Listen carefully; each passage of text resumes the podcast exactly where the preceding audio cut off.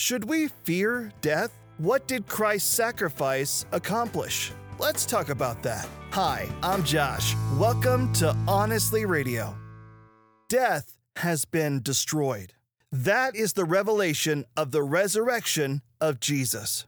We will all still die physically, but it's no longer a threat to Christians. 2 Timothy chapter 1 verse 10.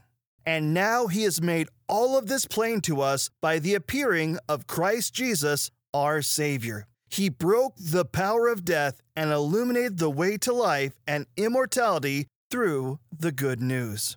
For so long throughout the Old Testament, this truth was not fully realized. It was only when the Word became flesh, Jesus came to earth, that the truth of eternal life was brought to light.